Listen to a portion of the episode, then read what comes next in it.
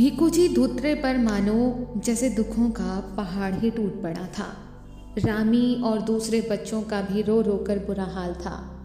Rukmi by की मौत का समाचार सुनकर बम्बई से उनका भाई और साला घर पर आ गए। सभी ने मिलकर रुक्मी बाई का अंतिम संस्कार और सारी रस्में पूरी की। इधर भीखूजी की दिक्कत ये थी कि वो अपनी तबीयत को संभालें या बच्चों के पेट को पालने के लिए सिर पर मछलियों का बोझा ढोने का काम करें। भीखूजी काम पर जाते तो घर बच्चों को खाने को दौड़ता था।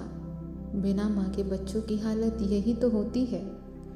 भीखूजी का शरीर रहता तो काम पर था, मगर उनके मन में हमेशा घर और बच्चों की ही चिंता रहती थी।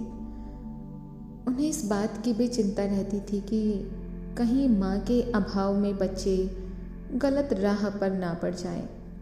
उन्हें अपने बच्चों के भविष्य की भी चिंता सताने लगी। उनके निकट के मित्रों ने उन्हें दूसरी शादी करने की सलाह भी दी, मगर सब बेकार। परिवार में कलह के भय से उन्होंने दूसरा विवाह करने से साफ मना भी कर दिया। मित्रों ने लाख समझाया कि दूसरी पत्नी हमेशा खराब नहीं होती। कई दूसरी पत्नियों ने घर भी ठीक से संभाले हैं और बच्चों को भी ठीक से परवरिश दी है।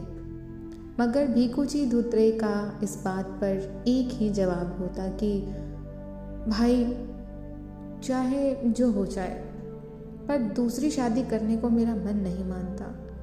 मुझे अपने तो विवाह की नहीं बल्कि अपने नादान बच्चों के भविष्य की चिंता रहती है। पिता के बीमार रहने से रामी के कंधों पर घर संभालने और चलाने का बोझ बढ़ गया था। इस नन्ही सी उम्र में परिवार की जिम्मेदारियों ने उसे आ घेरा।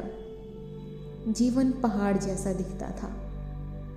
आखिर एक दिन ऐसा आया कि जब भीखूजी धुत्रे ने भी रामी के सिर पर हाथ रखकर हमेशा के लिए आंखें मूंद ली।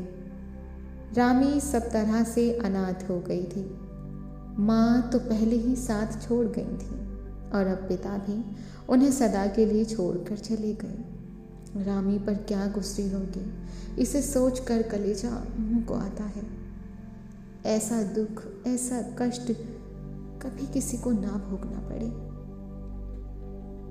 तो ये थी रामाई के जीवन की छठी घटना। उम्मीद करते हैं आपको कहानी पसंद आ रही होगी, और अगर पसंद आ रही है तो इस चैनल को फॉलो करना ना भूलें। इसी तरह की कहानियों को सुनने के लिए बने रहिए हमारे साथ। मैं मिलती हूँ आपको अगले भाग में। तब तक के लिए नमस्ते, अल्लाह हाफिज़, सत श्री अकाल जी, गुड बाय, शब्बा खैर, जय भीम, नमो बुद्धाय।